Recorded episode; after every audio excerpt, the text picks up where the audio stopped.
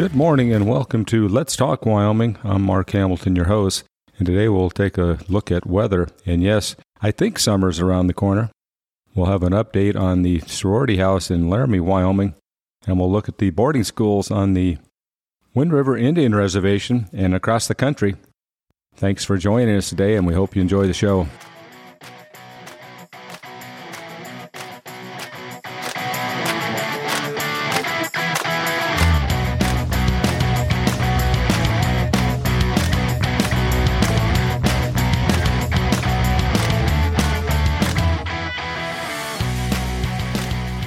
Taking a look at Wyoming weather here today on the 26th day of April.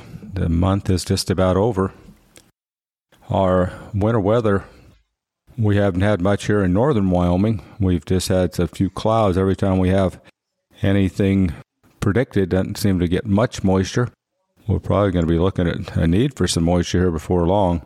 But uh, just made a trip down to the southern part, through the southern part of the Wyoming, I should say I cannot believe from South Pass on in that country, the amount of snow, snow drifts are just unbelievable down there. They have a long ways to go before they're going to be uh, rid of all that snow. I imagine there's going to be a little bit of flooding down there, a lot of water standing in a lot of places, and a lot of dead animals along the road. A lot of roadkill. I saw bald eagles and a lot of animals out getting a meal off these dead animals, but they're just everywhere. And I did see the Game and Fish has restricted the, the shed hunting, which is a big sport, I guess you would call it, here in the state of Wyoming and around the Rocky Mountain region. They are limiting those areas. They're going to restrict stuff until the 15th of May. I think they're trying to get these conditions and the roads and and animals and everything else taken care of down there but it's unbelievable the amount of snow. So they have a long ways to go. But here in Wyoming, looks like some warmer temperatures. And here before, now that we're getting into May on Monday, uh, warmer temperatures are coming. And before you know it, we're going to be crying for rain. But that's what we do here in Wyoming. I guess we're never happy. Today in our potpourri section, just want to give some updates. We talked about last week we were talking about some issues. We talked about Riley Gaines and we were talking about the sorority house in Laramie. And just wanted to bring the newest that I have. They, where we left off last week was that the seven young ladies that were bringing the suit were, and in this case, was against allowing this transgender person into their sorority. And they were being forced to bring their names forward well, six of the young ladies did go ahead and, and make that commitment, brought their names forward, and one one of them did drop out. Kind of what we talked about, knocked off one person there. That's what the whole idea of this cancel culture is. But the six young ladies, they were really brave. They've gone forward, really stand behind these young ladies. And I did see Cowboy State Daily had released their names and even put their pictures in the paper.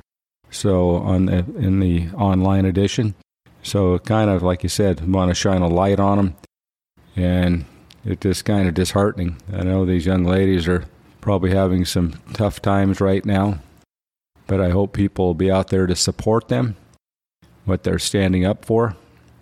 That we can stand up. You can stand up to people. Whatever you feel like isn't right, we have the right in this country to stand up for what we believe in. That's what we were founded on. So hats off to those six young ladies at Kappa Kappa Gamma in Laramie, Wyoming.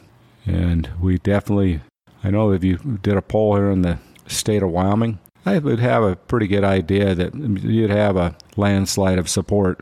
And so, all you young ladies, stand in there. The people of Wyoming are behind you. We believe in being able to speak your piece in this state and we feel like what you're doing you believe in, and we're behind you 100%. Continuing in our history section, today we're going to be looking at an article from WyoHistory.org from Wind River to Carlisle Indian Boarding Schools in Wyoming and the Nation. And this is by Geoffrey O'Gara.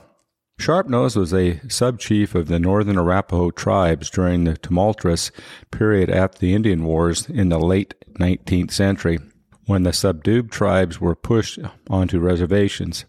In the 1870s, the northern Arapaho were supposed to transform instantly from hunters to farmers in the long wintered mountains and foothills of what now is the Wind River Indian Reservation, surrounded by newly carved Wyoming territory. They were supposed to share resources with a tribe from a different culture root whom they had recently fought against, the Eastern Shoshone. And the supplies promised by the federal government in fulfillment of the treaties both the tools to farm and the food to feed children were sparse or non existent. Though Sharpnose had been a respected warrior, he was not very good in his actual defeat. The attempt, like many tribal leaders, to ensure the survival of his people. To this end, he allowed his son, Little Chief, to be taken by train to a boarding school in a faraway Pennsylvania to learn how to do as white men do, because he put it to an Indian agent there are not enough good men to show us how to plant and cultivate our crops. In a dictated letter to Richard Henry Pratt, the U.S. Army veteran of the Indian Wars, who founded the school, Sharpnose wrote, We give our children to the government to do as they think best in teaching them the right way, hoping that the officers will, after a while, permit us to go and see them. But Sharpnose would never see Little Chief again. The boy died in infirmary at the Carlisle Indian Industrial School in 1883 and was buried on the school grounds. Sharpnose was in Yellowstone guiding another chief, President Chester Arthur, on a fishing trip in the primitive park. In his tent, Sharpnose cut off his long braids, a traditional sign of mourning.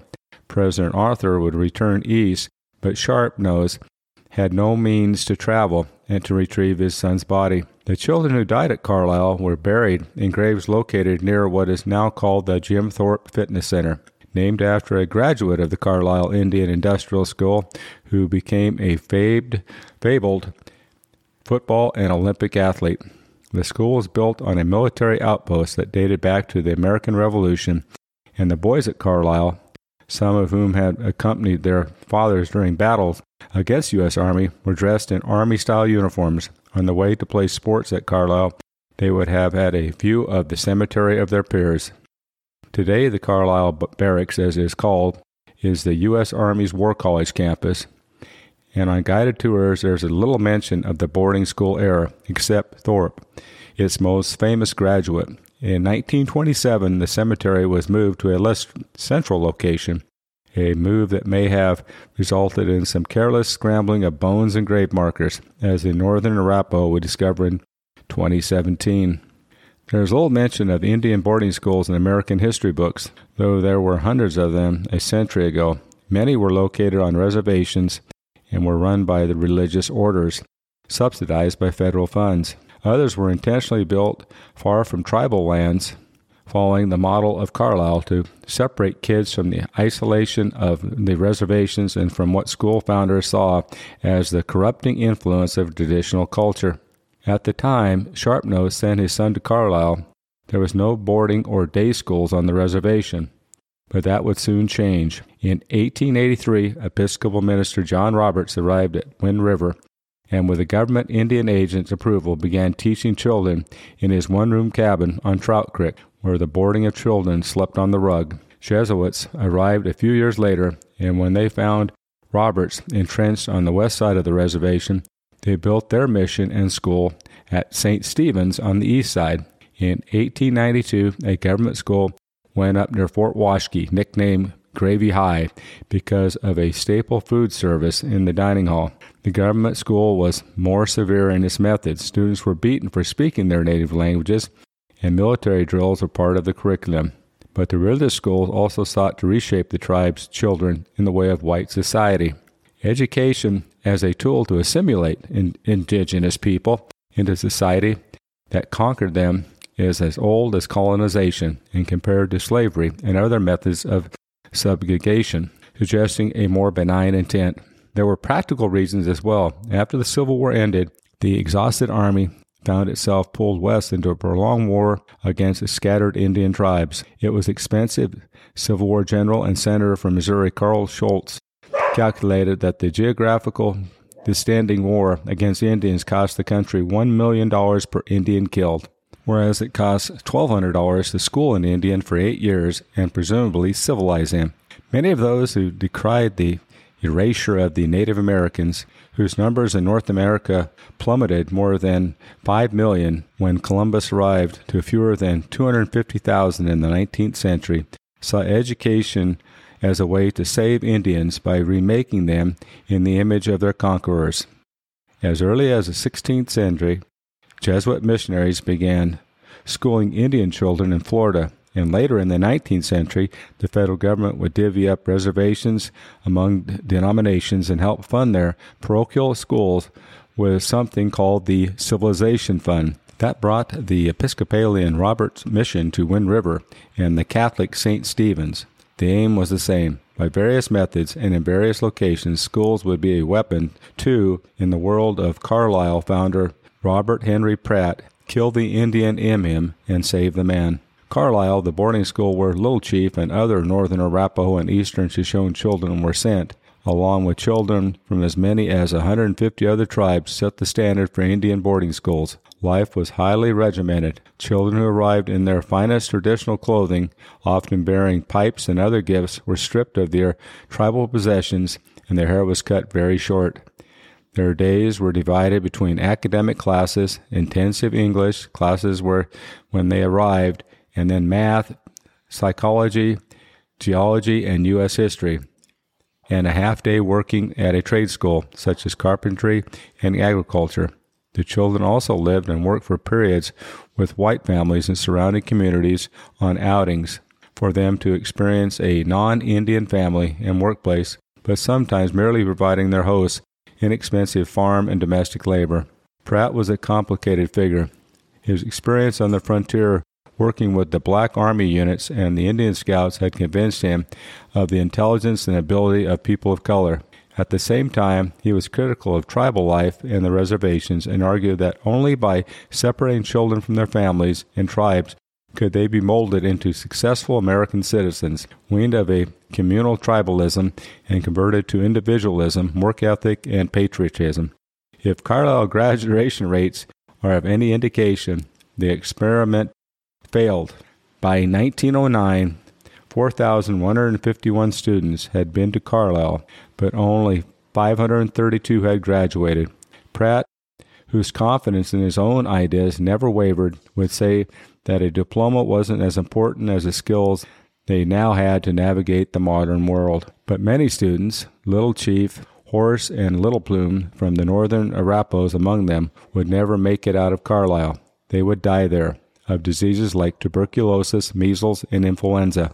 In 1881, the superintendent of Indian education reported that 49 students brought to Carlisle in its first year, 10 had died. That figure may have been understated. The problem chronically ill students were often sent home, so their deaths did not show up on Carlisle's records. The children were much more vulnerable to all the European diseases, just as the native people had been down the centuries said Dr. Jackie Ferris Siegel, a professor at the University of East Anglia. They were also in completely different climate, and they were surrounded by a different environment. And we know now that anybody who is suffering emotional issues, their immune system is also compromised. Students were dying at the boarding school on the reservation too, and Reverend John Roberts, noting the heavy death rate of pupils at the Wind River government schools asked the government to let the children have more time with their families. He noted that despite good food and exercise, in school they droop and die, while their brothers and sisters in camp live and thrive. Roberts corresponded with Pratt, trying to convince him that the Indian children would do better if schooled closer to home. Pratt, always blind to fault in his own vision, blamed the unhealthy conditions of the children sent from the Wind River Reservation but it was becoming clear that the boarding school experiment in its earlier form was not succeeding.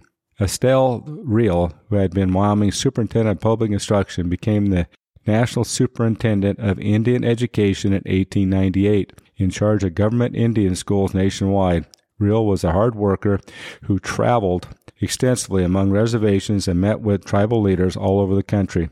But she took office with little respect for the Indian children's academic prospects and she issued a massive course of study for Indian schools in 1901 that steered instruction at the boarding schools towards practical learning like agriculture and manual tasks. Her expectations for them leaning very, very low, said Michelle Hoffman, a Wyoming education consultant and former superintendent at Wyoming Indian schools.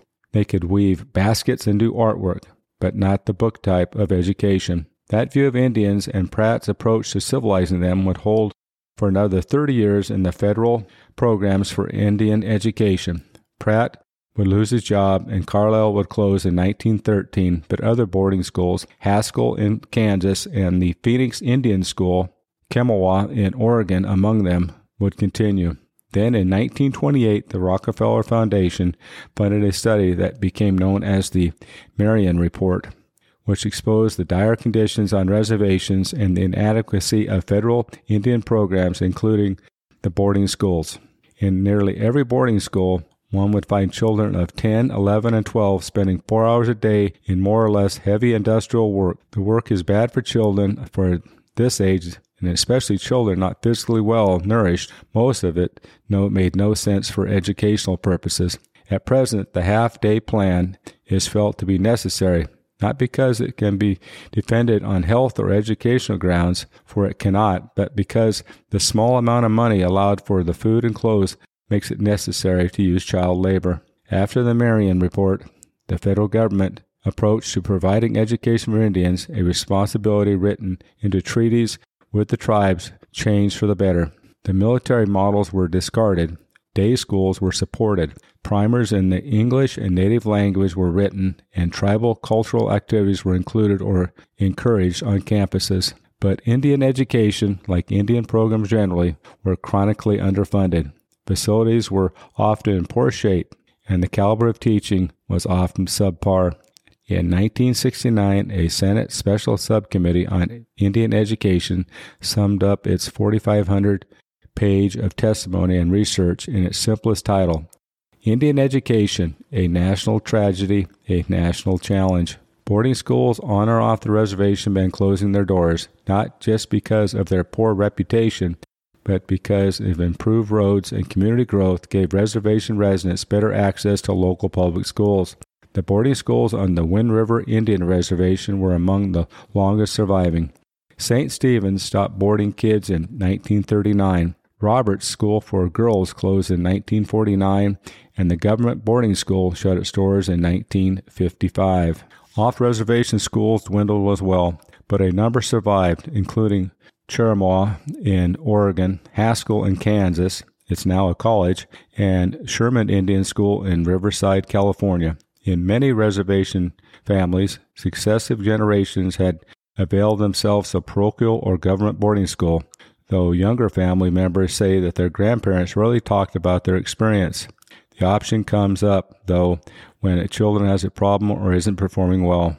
In junior high, I wasn't making good decisions for myself, recalls Millie Friday, who runs the White Buffalo Youth Prevention Program at Ethete on the Wind River Indian Reservation. So my dad just told me. He said, You can go to Lander Valley High School or you can go off to a boarding school.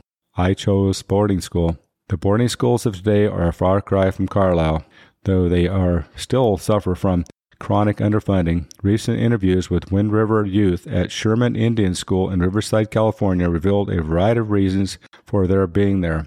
Some wanted a fresh start after getting in trouble on the reservation. Some had lost parents, or others had other family problems. Some wanted a change closer to a big city like Los Angeles, and some thought the school gave them a better shot at college. The Sherman campus is a sprawling fence enclave with abundant athletic fields and some striking artwork by students decorating the walls and grounds. There is a weekly powwow, regular sweats, and native language instruction, as well as college counseling and a robust vocational program with hydroponic gardening, and industrial arts. But the budgetary problems, depressed teachers' pay, curtail mental health counseling, and hamstring courses offering the only native language taught is Dine, the native, the Navajo tongue, despite dozens of tribes represented in the student body. One Wind River boy, about to graduate after spending only a senior at Sherman, struggled to describe his loneliness during a recent interview. but stood by his decision to board. I was moving with some bad influencers back home, he said, and then smiled shyly when asked how his grandparents would feel when they came to his graduation. Soon he would return to the reservation, intent on following a better path. A Bureau of Indian Education official monitoring the interview came up to him afterwards and offered to write college letters of recommendation. His grandparents and other older reservation residents know of the darker experiences of their predecessors at boarding schools and the emotional remoteness that they inherited. There is a debate in Native American communities about whether the boarding school legacy has left scars deep in the DNA. Groups like the Native American Boarding School Healing Coalition have campaigned for truth and reconciliation efforts in the United States to acknowledge the historical trauma of the boarding school errors. In 2017, elders and youth from the Wind River Indian Reservation, including relatives of Horse, Little Plume, and Little Chief, traveled to the Carlisle Barracks. Yufna Soldier Wolf, a sharp-nosed ascendant, had led a persistent campaign by the Northern Arapaho Tribal Historical Preservation Office to bring the remains of boys home. After years of resistance, the U.S. Army relented. Nelson White, one of the elders who traveled to Carlisle, said the decision to move them was fraught but their spirits were still there roaming around looking for help. So this is why we took them home.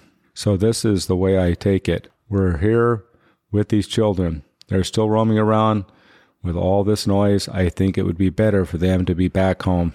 And when hundreds of tribal members gathered as riderless horses brought the boys to their resting place at Wind River, White was thinking of an awakening for contemporary youngsters. Maybe we can use this here as a light being turned on. Maybe the kids will listen to us, help us along, get our language back and our secret ceremonies. Just an outstanding story talking about the plight of the Indians and these young kids that have faced a lot of years of obstacles and a difficult time. And I think it's, as I've said before, I think it's something in our past that will be with us forever on how we handled everything. There are people with different opinions, and I think it's just something that we have to remember and not do again.